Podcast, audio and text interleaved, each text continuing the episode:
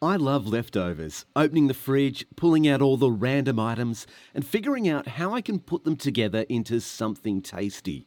Now, I don't mean to be disparaging to other Christians here, but I was doing this recently and it reminded me of what the church is like. Hear me out.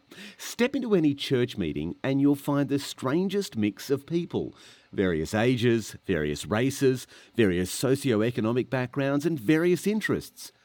But what brings such a diverse array of people together? Simply, they've all experienced the love of God, something which is available to everyone.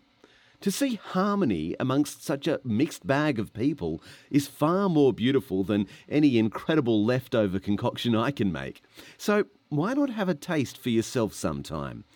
This is Andrew Laird with God in 60 Seconds. For more space to think and talk about God, go to thirdspace.org.au.